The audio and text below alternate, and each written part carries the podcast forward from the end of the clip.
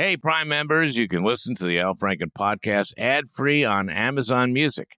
Download the Amazon Music app today. An epic matchup between your two favorite teams, and you're at the game getting the most from what it means to be here with American Express. You breeze through the card member entrance, stop by the lounge. Now it's almost tip off, and everyone's already on their feet. This is gonna be good. That's the powerful backing of American Express. See how to elevate your live sports experience at americanexpress.com slash with Amex. Eligible American Express card required. Benefits vary by card and by venue. Terms apply.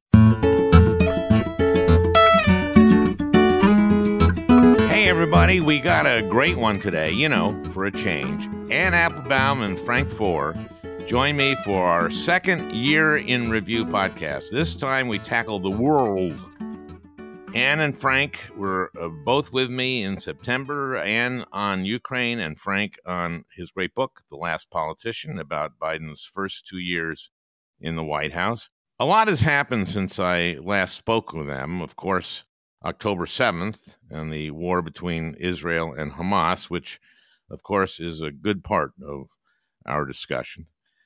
As I was about to record this monologue, new charges against Hunter Biden were announced for failing to file and, and pay taxes, tax evasion, and filing false tax returns.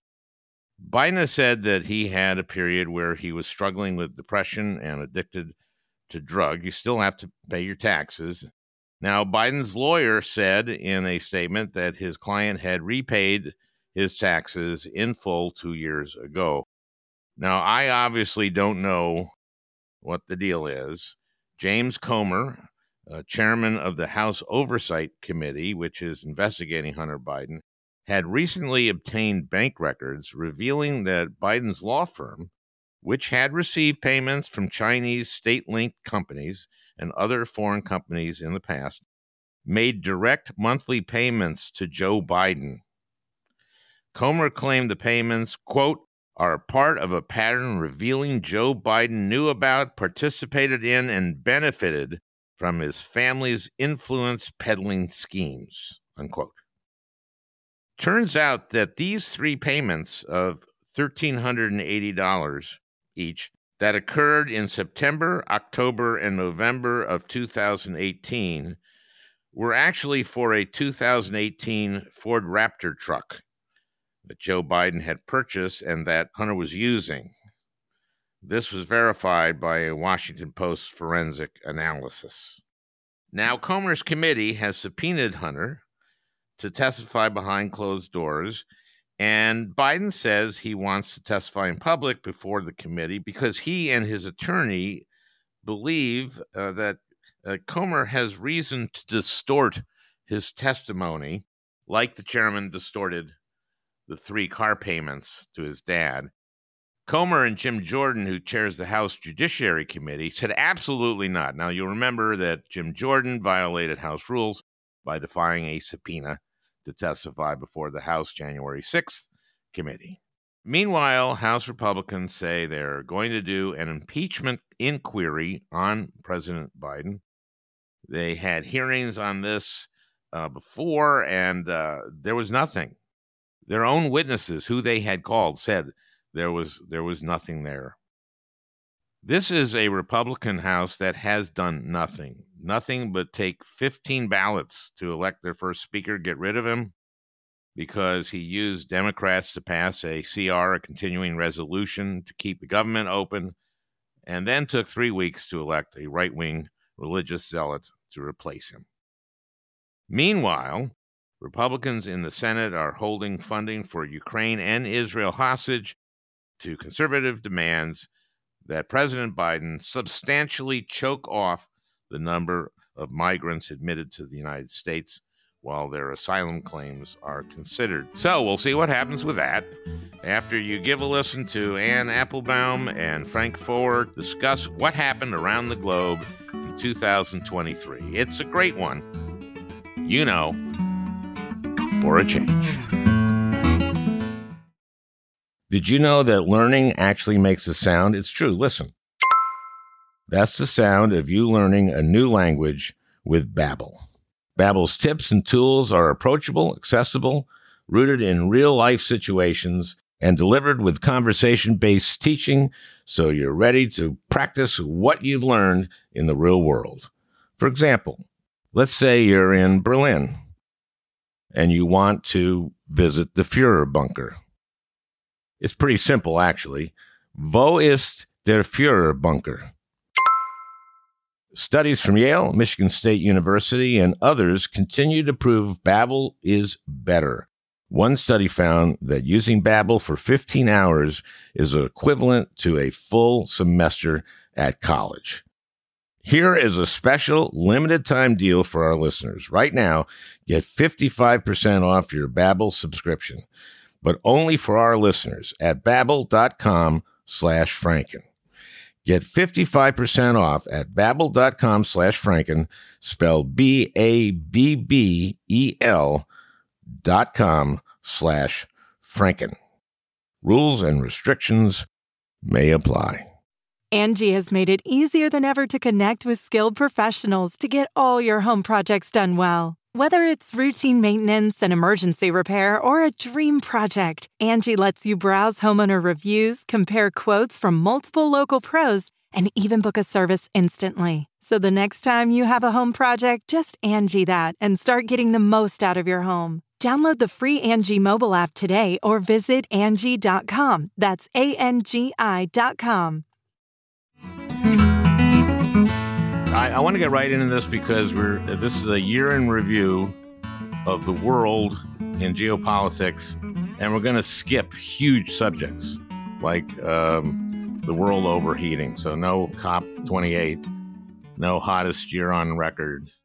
So screw our children and grandchildren and great grandchildren if AI doesn't get the great grandchildren first. My focus will be on Ukraine and Russia China US relations uh, with Taiwan and all the other various issues, Israel and Hamas in that region. And if we get to it, is democracy or autocracy winning around uh, the world? I know that's going to be a, a, mixed bag. And we'll talk about Putin and Biden and Trump and Netanyahu and uh, Xi. Uh, let's jump right into Ukraine.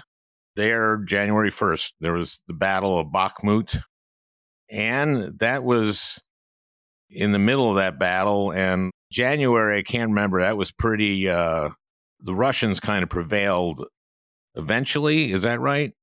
The Russians prevailed in Bakhmut, but they did so after losing so many people and taking so much time that it was a kind of Pyrrhic victory. You know, in fact, Bakhmut was symptomatic. Bakhmut was really the only the since the war began, it's the only moment when the Russians have managed to take back any territory. But at what a cost! And now Prigozhin, Wagner Gruber, uh, was doing that battle. That was their yeah, battle, yeah. right? So that that battle was not run by the regular Russian army. It was run by Prigozhin, who leads leads a mercenary group, or led until his unfortunate plane accident. He led a mercenary group, and most of the people who were doing the fighting there were prisoners. Um, so right. it was a it was an unusual battle in that sense. And they were just sent in there. These are prisoners, uh, Russian prisoners, who the deal was what they get six months if they survive for six months they were freed. Is that so, some, something like that? I think some of them got cheated and they they weren't set free, but they were also used as the. I mean, they're literally described as meat assaults. So they were used almost Jesus. as cannon fodder. I mean, they just threw hundreds of people at the Ukrainians. You know, and as, as the Ukrainians have said to me, you know, it's not a very intelligent way to fight, but we do have to have a bullet to kill every single one of them. And there are a lot of them. Um, and the, as I said, the casualties were astronomical. And actually, the achievement was pretty narrow.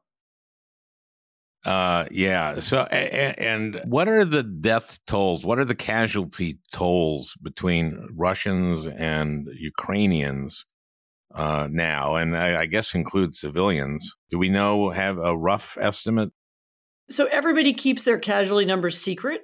The best guess for the Russians is something like it's something like 100, 120,000 dead, um, and two or two times that wounded, or so otherwise put out of battle.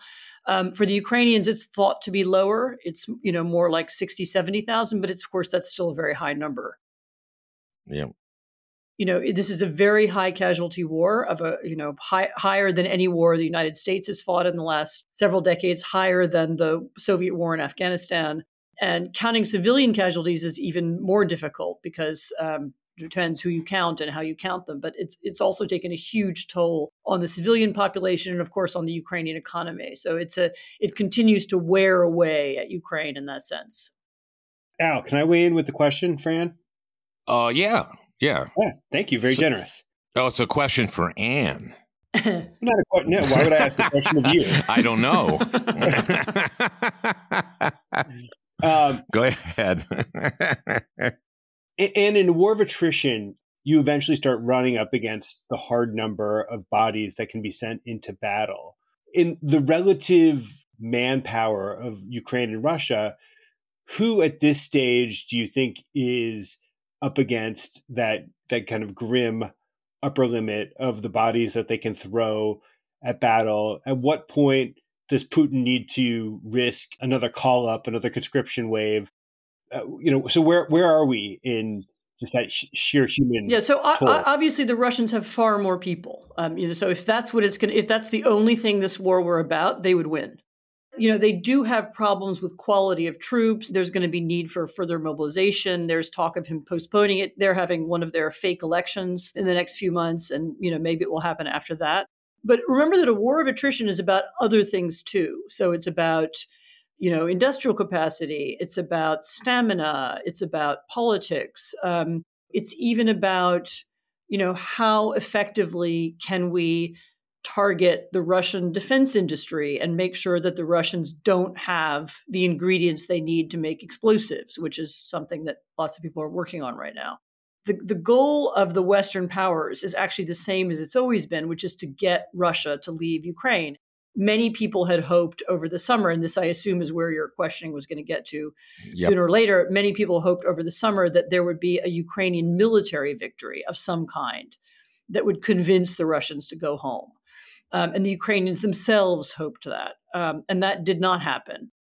Can I ask you on that? Did we kind of blow it a little bit or a lot in terms of not supplying them with the weapons they needed earlier? you know, I know that Biden and others were worried about uh, Putin using, you know, tactical nukes. But did we were we too slow in in giving I mean, them what they yes. needed. I mean, you know, there is no question that we were too slow. I mean, there's a sort of argument about why we were too slow. You know, was it because of es- we were afraid of escalation? Was it because we couldn't find, you know, our artillery hidden somewhere in Nevada? Was it because it all took a long time? You know, but yes, we were too slow. Ukrainians, you know, did not have what they needed to start, you know, an, an offensive early enough in the spring that did give the Russians enough time to build these huge barricades and create these enormous minefields. Um, so yes, we were too slow, and there is a, you know, there are other nuances, and there people are have different interpretations of why it went wrong, but the counteroffensive didn't succeed. And so, as I said, now we're looking at what are the other ways to convince Russia to leave. Did did the dam uh, that was blown up? Did that have something to do with slowing down the spring or the non-existent spring offensive. It started in June, right?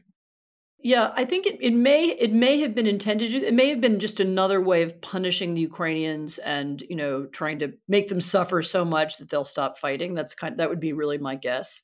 It seems to have had different unpredictable effect on the war. I mean, you know, what had been the the the lake behind the dam is now easier to cross, and maybe that's to the advantage of the Ukrainians. I, there are arguments either way. I mean, it's not it's not really clear whose military advantage it was, but it was very damaging psychologically and economically. I mean, that was a that was a, you know it was thanks the to the dam that the ir- irrigation yeah. systems all over Ukraine. And, yeah, yeah.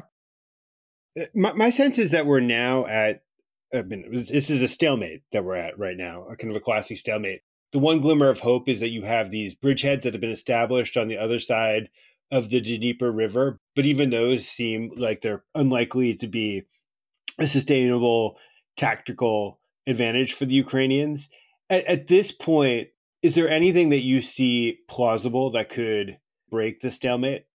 So first of all, stalemate is a the problem with the word stalemate is that it implies that nothing is happening. Mm, you know, right. and actually a lot is happening. It's very dynamic. People are fighting all the time. And it could still go either way very fast. So, uh, even as we're speaking, I mean, people are shooting each other. So it's not it's not as if they're stuck staring at each other across some trench. I mean, there are things that could happen. I mean, there's but, but, but just on that point, Anne, it, it, it doesn't it seem though that they're fighting kind of tree line by tree line that the increments of success at this stage have shifted from where they were maybe months ago, where they were fighting for cities, and now it's really fighting over very small increments. Yeah, no, I mean, I think that's fair enough. I'm just saying that it could tip one way or the other. I mean, should, for example, the United States fail to continue aiding Ukraine, and should the Ukrainians run out of ammunition in the next few weeks, then the Russians might make progress yeah, very yeah. fast. That's all. Well, let's talk about yeah. that support for this war in Congress. Where, where, uh, where does the speaker stand on it now?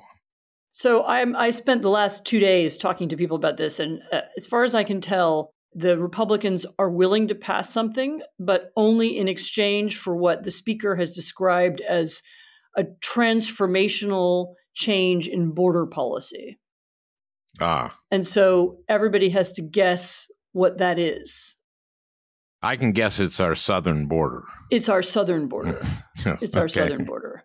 There um, we go. And these are, of course, not related issues. The war in Ukraine is not related to the southern border but they the the Republicans have decided to use it as a as leverage that you know they understand the administration wants this package passed and what's perplexing to me is that even senators who profess themselves to be very pro-Ukrainian who understand what's at stake who understand why a loss would be so so disastrous for Europe but also for us even they have decided to go along with this weird performative thing that you know we need to fix our border and then we can fix Ukraine. It sounds like um, today's and it, it makes me Party. wonder how serious a country we are.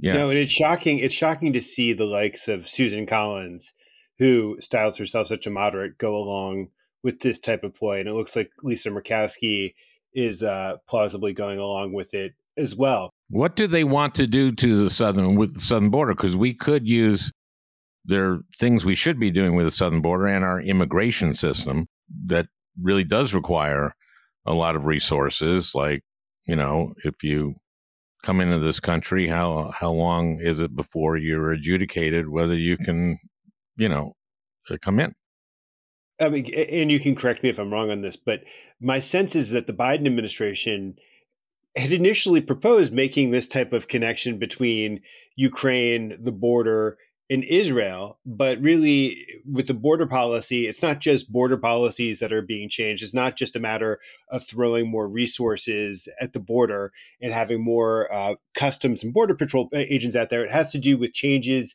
to the asylum system itself. And right. I, I, there, there are centrist changes and changes that the Biden administration and Democrats could broadly accept as it relates to uh, asylum reform. But I think that what the Republicans are proposing, something different, in some instances, goes too far in, in, in erasing parole for certain categories of migrants, more draconian policies than I think the administration probably would like to stomach in the end. But as you, I think, as you're correctly pointing out, it's in the Democrats' interest on some level to have uh, increase funding for the border because the border is one of their greatest vulnerabilities in the coming election.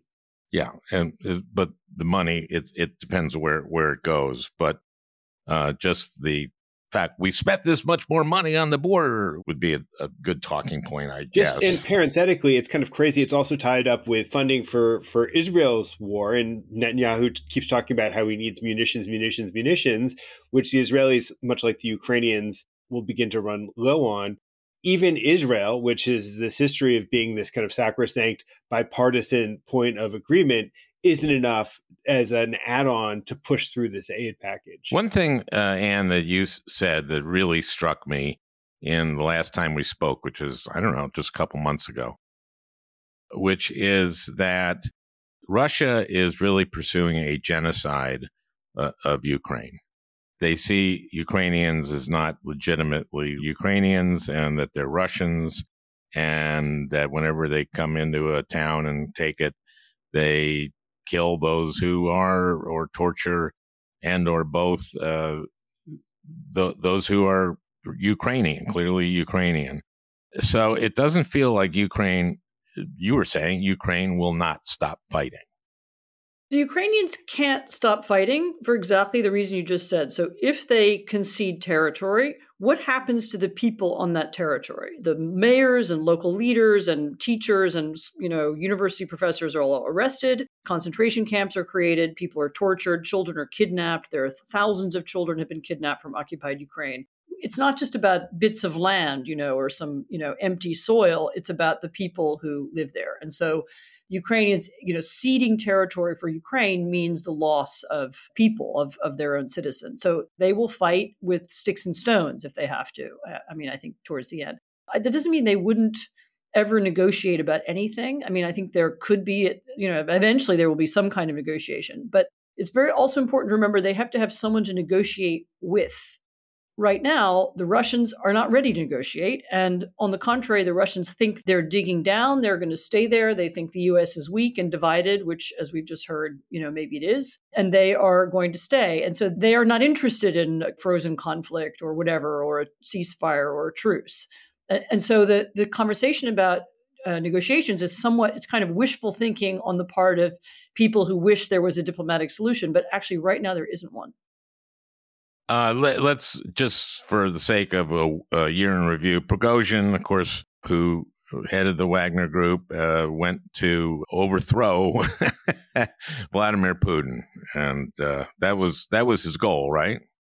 Well, no, not clear actually. I mean, he went. He was kind of protesting the way the war was being fought, and he seems to have expected other people to join him. I think he thought this was going to be a come on, operation. everybody something yeah, like that something yeah. like that. You know let's go let's get and he was and he was mostly talking about the heads of the army getting rid of them. Mm-hmm. and then he they seem to have not shown up when he called on them. And then putin made a speech calling him a traitor uh, which i think seems to have surprised him. And so he made this weird decision to turn back which was um, literally the kiss of death. His his plane mysteriously crashed a few weeks later.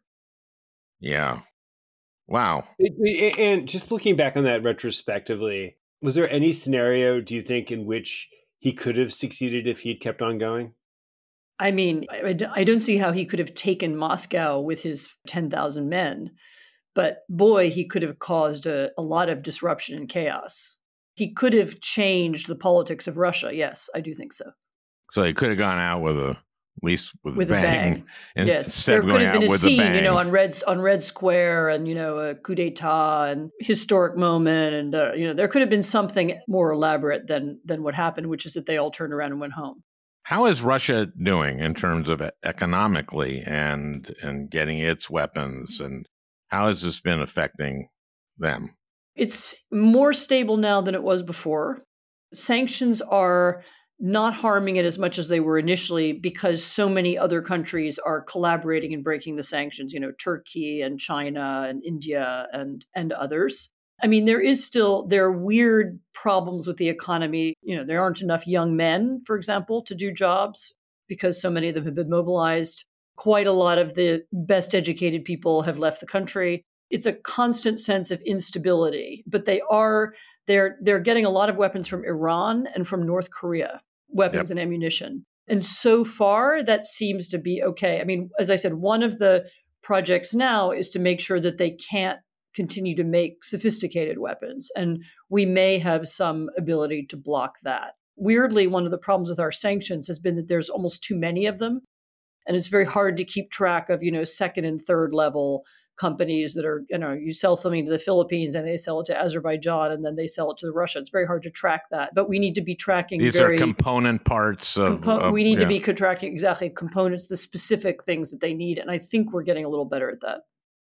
Uh, how do the uh, Chinese view? I'm, I'm making a segue. Uh, view the war in Ukraine, and they don't send Russians weapons, but they do send component parts. So the Chinese were um, uh, quite put off by the war. They didn't expect it. They didn't expect something of that scale. And they seem to be of two views. I mean, actually, their sort of political doctrine says countries aren't supposed to invade each other. They have this whole thing about sovereignty. Um, right. Okay. Is Taiwan a country then? No, Taiwan. Oh, no, no, no, no, no. Yeah, well, that's that's that's the joke. It's not. It's a province, right? Um, you know, and they're very, you know, it's made them very uncomfortable. I mean, Xi has some personal affinity for Putin. He also increasingly, and maybe this is where you want this conversation to go, and I'm sure Frank has views of this too. You know, he increasingly has a view of the world as there being these links between autocracies that need to defend themselves against liberal ideas and against the liberal world. And he sees Putin as his partner in that project. That's a kind of Chinese, Russian, Belarusian, Venezuelan, Iranian project. They're part of that together. He's so a real dictator, right? I mean, he's yep. like like he's a real communist. Yeah, I mean, I'm not sure he's a Marxist, but yes, he's a Chinese communist, which is a different thing yeah i mean he's a he's a he's a dictator. He controls a massive large country and he feels an affinity for other people who run similar kinds of political systems. Um, and he would like more people to have that kind of system because then it's better for china. And so the chinese sell surveillance equipment to other dictatorships and they share their information systems with other dictatorships. So they see very much themselves as part of this system of not necessarily ideologically compatible dictatorships, but ones that have some interests in common. Okay, I um, did bring up Taiwan. What what is the status of Taiwan? We don't call the United States doesn't call Taiwan a country, right? Just to step back on the China question uh, a little bit. I mean, I think if you went back maybe to the beginning of the Biden administration, there was within conventional wisdom a sense that China was riding high. And as soon as it got on the other side of its pandemic lockdowns, its economy would revive. And during 2021, you had the Pelosi visit to Taiwan, and then you had all the fallout from that over time, where it seemed like hostilities between the US and China were really ramping up. But kind of at the end of this year, as we look back, it feels like the major storyline as it relates to China is that the economy there did not simply go back to where it was before the lockdown. In fact, in a big way, considerable problems with the Chinese economy before the lockdown that have now been exacerbated in the form of various bubbles within the Chinese economy. You know, Joe Biden likes to uh, very furiously say he wouldn't want to trade places with Xi because of all the, the many vulnerabilities that Xi faces as it relates to his economic precariousness. And even though China continues to buzz Taiwan and to, to do, I think, very aggressive things, it doesn't, it, it feels a bit like the threat there is maybe a little bit less imminent than it had seemed at the beginning of the year. The beginning of the year um, was the the balloon, of course. Yeah, yeah, you look at China's role in the this latest Mid East crisis, where I think at the beginning of the year you had uh, China brokering rapprochement between the Saudis and the Iranians, and it looked like they were trying to make a major play for subsuming the historic role that the United States had played in the region. But as it relates to this conflict, I mean, China made noises at the beginning, but they've kind of been nowhere to be seen. It's an interesting data point as it relates to eh, which conflict China's you're talking about Israel and Gaza. Yeah, yeah, yeah, yeah. They're nowhere to be seen. Now, now it wasn't Israel. It wasn't Netanyahu looking at trying to normalize relations with Saudi Arabia before this attack. Yeah, that's right. And it should be said Israel is actually a major trading partner with China, which is one of the reasons why China hasn't taken advantage of the conflict in order to beef up its relations with the Arab world. And what extent does Israel trade with Russia? It does, but I think that they're pretty profoundly alienated from Russia. I mean, I, I, as, as Anne uh, knows kind of painfully that it was the, the Israelis were reluctant to embrace the Ukrainian cause. Um, they have all sorts of oligarchs, both Russian and Ukrainian, who count Tel Aviv as a primary, secondary residence, and Putin and Netanyahu have some sort of affinity for one another. And mm-hmm. um, but but but I think only now in the aftermath of this war and uh, Putin's reluctance to condemn Hamas has that really sunk in in Israel that Russia is not their friend. Uh, uh, what are some of the other issues between China? Uh, there must be there are military issues, right? And even coordinating or like doing war games or that kind of stuff. Or am I barking up the wrong tree here? You mean with Russia? No, with China, with with the U.S. Not war games, but informing each other of what they're doing and that kind of thing. I thought there was a period during this year where the Chinese wouldn't even do that.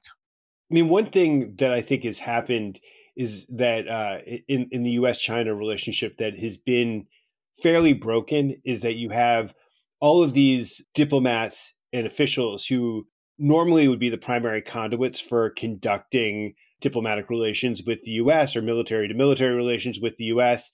And because of the political atmosphere back in China, which is so, as you said, communist, and because there's this sense that everybody needs to sh- suck up to Xi.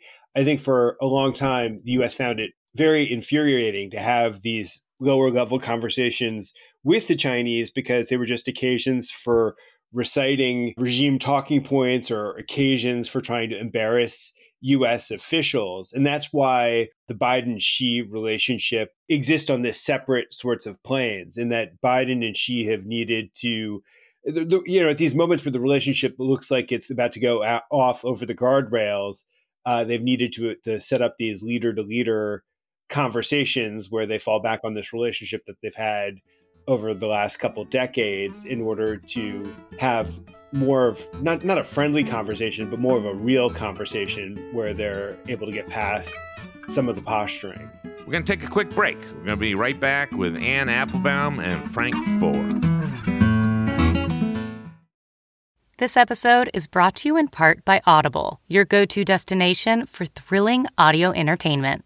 Whether you're looking for a hair raising experience to enjoy while you're on the move or eager to dive into sinister and shocking tales, Audible has an exclusive collection of thrillers from best selling authors that will keep you on the edge of your seat, like The Guest List by Lucy Foley.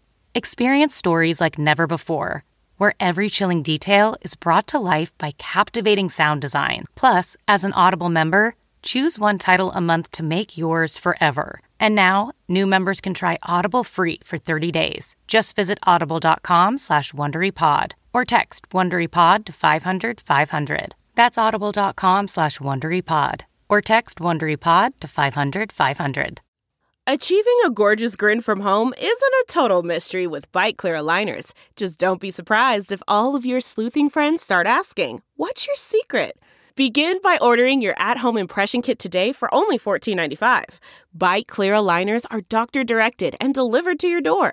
Treatment costs thousands less than braces. Plus, they offer flexible financing, accept eligible insurance, and you can pay with your HSA FSA. Get 80% off your impression kit when you use code WONDERY at Byte.com. That's B-Y-T-E dot com. Start your confidence journey today with Byte. We're back with Frank Foer and Anne Applebaum. Well, uh, let's let's go to Israel. Can either start with Netanyahu and his relationship to the Palestinian Authority and and Hamas in terms of playing them against each other.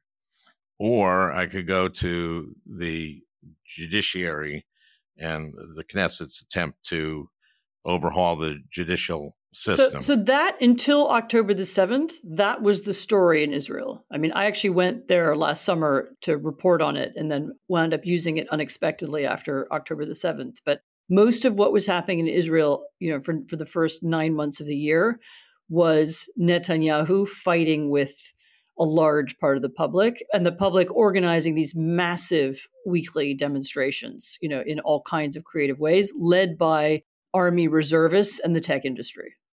I have a uh, an excerpt of something you wrote, which uh, really struck me, and I'll read it here. After the surprise Hamas attack on southern Israel earlier this month, this is you talking writing, I listened again to tapes of those conversations, conversations you had with Israelis during the judicial protests. In almost every one of them, There was a warning note that I didn't pay enough attention to at the time. When I asked people why they had sacrificed their time to join a protest movement, they told me it was because they feared Israel could become not just undemocratic, but unrecognizable, unwelcoming to them and their families. But they also talked about a deeper fear that Israel could cease to exist at all. The deep, angry divide in Israeli politics, divides that are religious and cultural, but that were also deliberately created by Netanyahu and his extremist allies for their political and personal benefit, weren't just a problem for some liberal or secular Israelis. The people I met believed the polarization of Israel was an existential risk for everybody. That really struck me as very profoundly sad. Frank, what to what extent has Netanyahu's the way he has played this for all his years there in terms of doing everything he can to prevent a two state solution. I think even more cynically and even more horrifically, he's consistently sacrificed the national interest in order to preserve and extend his political career. Which I think he's continuing to do today in how he conducts the war. Exactly. Exactly. And it's it's not just the conduct of the war, it has to do with what will follow the war because Gaza is is going to be in some level an ungovernable disaster when the war is over. And the question is is what happens to that pile of rubble when this is over? Will all of Israel's sacrifices in the course of this war culminate in some sort of better future um, in, in some sort of scenario that would prevent a reprise of October 7th. And, and I think at the end, that requires Israel to have some sort of plan for what follows Hamas, if, if eviction of Hamas is indeed ultimately possible. And and is it possible is another question. I think it's very difficult to say. I find it hard to get a sense of exactly how well the prosecution of the war is going. According to Israel, they've killed about 5,000 Hamas fighters out of, we think, somewhere between 20 and 30,000 Hamas fighters. Uh, in terms of the decimation of Hamas's leadership, we know at the very least that Yahya Sinwar, the head of the political head of Hamas within Gaza, is still there. You don't hear lots of reports of Hamas commanders being taken out. And and by killing so many civilians with the bombing. And these are women and children and and men uh, but I don't know what the totals, real totals are. I think Hamas says about 15 or 16,000, maybe more. Uh, other estimates I've heard are lower, but it's a ghastly bargain to say that's how many civilians we have to kill, innocents we have to kill I mean, Hamas embeds itself with civilians, and they want as many people killed, I think, as possible to discredit Israel. But it's horrible to watch this. Without a doubt. So you're saying after this is over, Netanyahu now has is going on trial, right, for a number of his charges.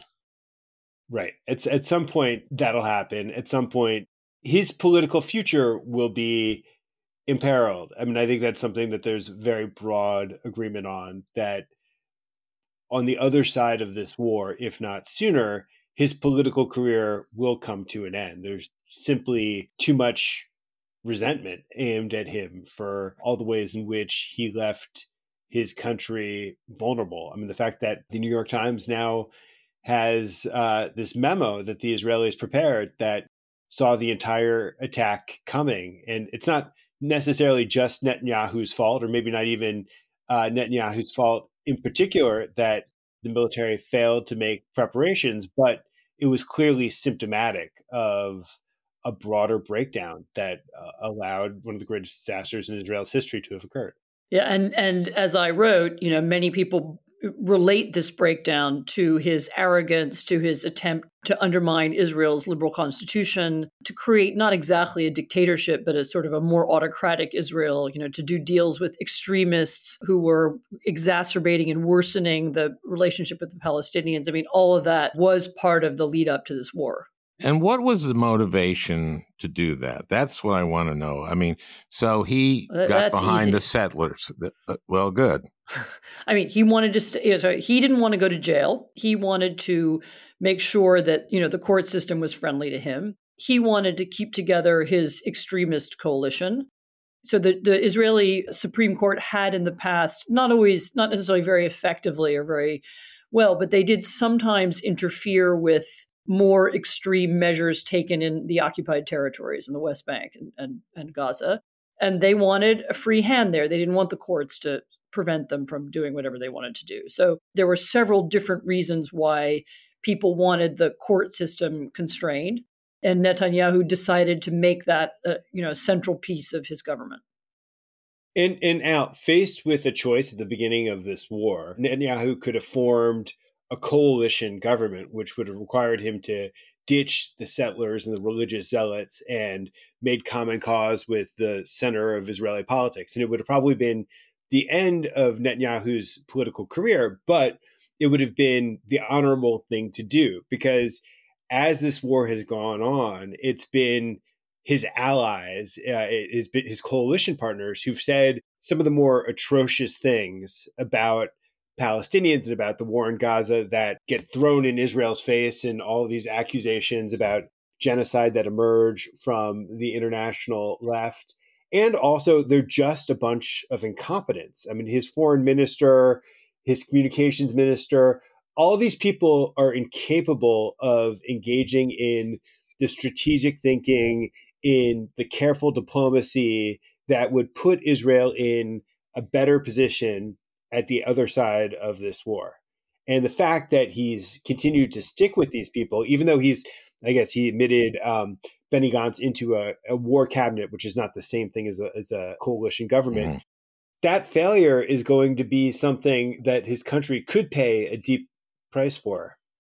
One of the things I, I noticed that in the hostage exchange, that a number of the prisoners that Israel released were women and even I think some children who had not been charged. Did you notice that? Yes. What does that say about Israel? And what does that say about Netanyahu? What does it say about the lurch to the right, which has been going on for years? And is that a population thing? Is it that the very orthodox and right wing settlers are just uh, uh, have more children? And why why is Israel gone this way? I mean, I think there's a there's a combination of things. One is yes, the number of ultra orthodox, uh, you know, is much larger than it was at the time of Israel's founding, um, and they have a, a view of the world that's specific to them and which is not shared by the the liberal and even the centrist population. You know, most Israelis, when I ask them about this, they cite the the turning point was the failure of the Oslo Agreement. You know, there was an attempt to create mm-hmm. peace in the 1990s. There was an attempt to negotiate, and it was the end, the failure of that, this the so-called Second Intifada, the fact that it proved impossible to negotiate some kind of solution that led a lot of people to say, right, okay, all those peace ideas, you know, all those two state solution ideas, none of it worked. It's a failure. And I think a lot of Israelis, even those who aren't ultra Orthodox or aren't far right, lost faith in, in that possibility. That's not the only explanation, but it kind of laid the groundwork for what we've seen in the last decade. One other explanation is that Israel simply became a prosperous society that felt less pressure to pursue a peace process or to revive a peace process, even after the Second Intifada, even after Ehud Olmert made his extraordinary offer to the Palestinians that was rejected. But I think one of the things that could happen in the aftermath of this war is that as I talk to more uh, centrist Israelis, they have a sense that Netanyahu's settler coalition partners were somehow at least partially responsible for Israel's security vulnerabilities and seen as and, as such. In that, in the aftermath of this war, there's going to need to be some sort of reckoning reckoning with the Palestinian question that Israel has neglected for the last 15 years or so. That's what happened in the aftermath of the 1973 war, which is something that people point to. Israel made peace with its historic adversaries. And that at the end of a conflict like this, that takes so much out of a country, takes so much out of its adversaries, you do have renewed possibilities for peace. I've been, maybe I don't know exactly what's going on in this regard, but I, have been heartened by seeing this thing not spread throughout the region. Is is that the case thus far? I mean, has Hezbollah firing missiles and rockets in every once in a while, or has that been somehow successful for a reason I don't understand? I mean, I think it's successful in part because the Americans communicated pretty clearly to Iran by sending carrier groups yeah. into the region. And I think it's also uh, probably just not in Iran's cold interest to have a regional war at this point. I mean, I think that if Hezbollah launched a northern front against Israel, it would provide Netanyahu with the pretext or the, the, the opportunity to strike Iran's nuclear facilities, which is something that Iran probably doesn't want to see happen. The Iranian regime has its own vulnerabilities at, at this point, and but I agree with you. It's um, it's an accomplishment um, it's something that the world can congratulate itself on at the end of this year that this conflict didn't spiral out of control, which it very well could have. I am told that Biden administration has also asked the Israelis not essentially don't go to war with Hezbollah. They've played a role on both sides, trying to you know tamp down the possibility of a of a spread of the conflict. So does Biden and and Tony Blinken do they get some credit here? I mean, I think so. I think that uh, you know it's, it's, still probably premature to be attributing credit for what happens here, since we we we we don't know. But I think that the way that Biden has managed Netanyahu, the way in which he banked so much emotional and political capital with Netanyahu, which was also a genuine expression of his own Zionism, have allowed him to ultimately manage the conflict at key moments. I think the release of the hostages was a genuine accomplishment. And whatever diplomacy went into preventing the uh, escalation of a regional conflict is indeed a genuine accomplishment.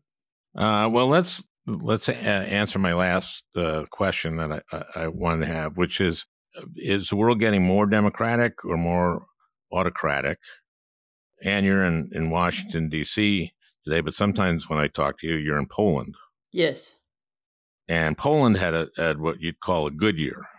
Yep, Poland had a good year. Um, Poland uh, had an election which, thanks to a huge turnout and lots of young women voting, threw a increasingly autocratic ruling party out of power. It hasn't, as we're speaking, it hasn't quite finished yet. We don't have a new government yet, but it did happen, and so that proves it's possible. But I mean, unfortunately, lots of people have said to me, you know, if it weren't for Poland, there would be no good news. We do live in a world where, as I as I said before, you know, the autocracies work together in new ways across ideologies and across geographies. Uh, you know, there's a you know weird links between Putin and Hamas. He invited Hamas to Moscow before October the seventh, and also since then. He's clearly tried to take advantage both of the conflict and of the emotions that the conflict has created in Europe and in the US.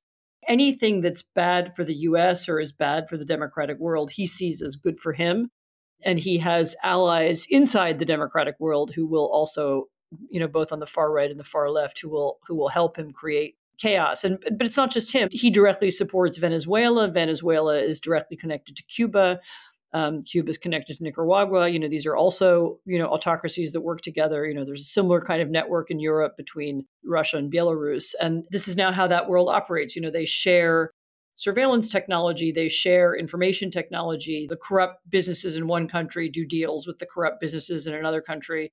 It's increasingly a consistent system, and I don't think we've quite figured out how to deal with it, you know, how to how to think about it and what kind of new diplomacy is is necessary. When Biden came to office, he defined his presidency as being a battle between democracy and autocracy that would occur both domestically and abroad. And just to circle back, it does seem striking how the dysfunction at home really is hurting the ability to fight the war for democracy abroad and that looking forward to the year 2024 and the ways in which the crisis of American democracy could obviously become much, much worse. The Atlantic Monthly, your magazine, should write something about that. We did. Oh, yeah. No, it would be worthy of a special issue, I think. yeah, that's what I was going to say. Well, well, that'll be a long time coming. Oh, it's out this week? It's out this week. 24 essays, including one by me and one by Frank, about what will happen if Trump wins. You want the spoiler alert? sure. it's not good. I mean, I, you may find a way to flourish in autocracy. Oh, the rest of us are not likely to. Sorry. well, thank you guys. Uh, that was a good trip around some of the hot spots of the world, and I couldn't have done it with two better folks. Uh, so see you next time, okay? Until until happier times. Until happier times, yes. Yes, yes. Well, I, I hope you enjoyed uh, listening. That beautiful music is by Leo Kottke, the great Leo Kottke. I want to thank Peter Ogburn for producing this podcast. We'll talk again next week.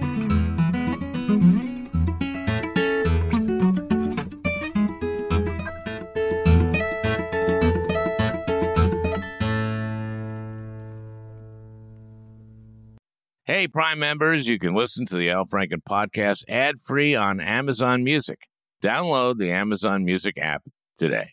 Or you can listen ad free with Wondery Plus in Apple Podcasts. Before you go, tell us about yourself by completing a short survey at wondery.com/slash survey. The early 2000s was a breeding ground for bad reality competition series. From shows like Kid Nation, CBS's weird Lord of the Flies style social experiment that took 40 kids to live by themselves in a ghost town, to The Swan, a horrifying concept where women spent months undergoing a physical transformation and then were made to compete in a beauty pageant. Hi, I'm Misha Brown, and I'm the host of Wondery's podcast, The Big Flop. Each episode, comedians join me to chronicle one of the biggest pop culture fails of all time and try to answer the age old question who thought this was a good idea? Recently, on The Big Flop, we looked at the reality TV show The Swan. The problem this dream opportunity quickly became a viewing nightmare. They were isolated for weeks, berated, operated on, and then were ranked by a panel of judges. Follow the big flop on the Wondery app or wherever you get your podcasts.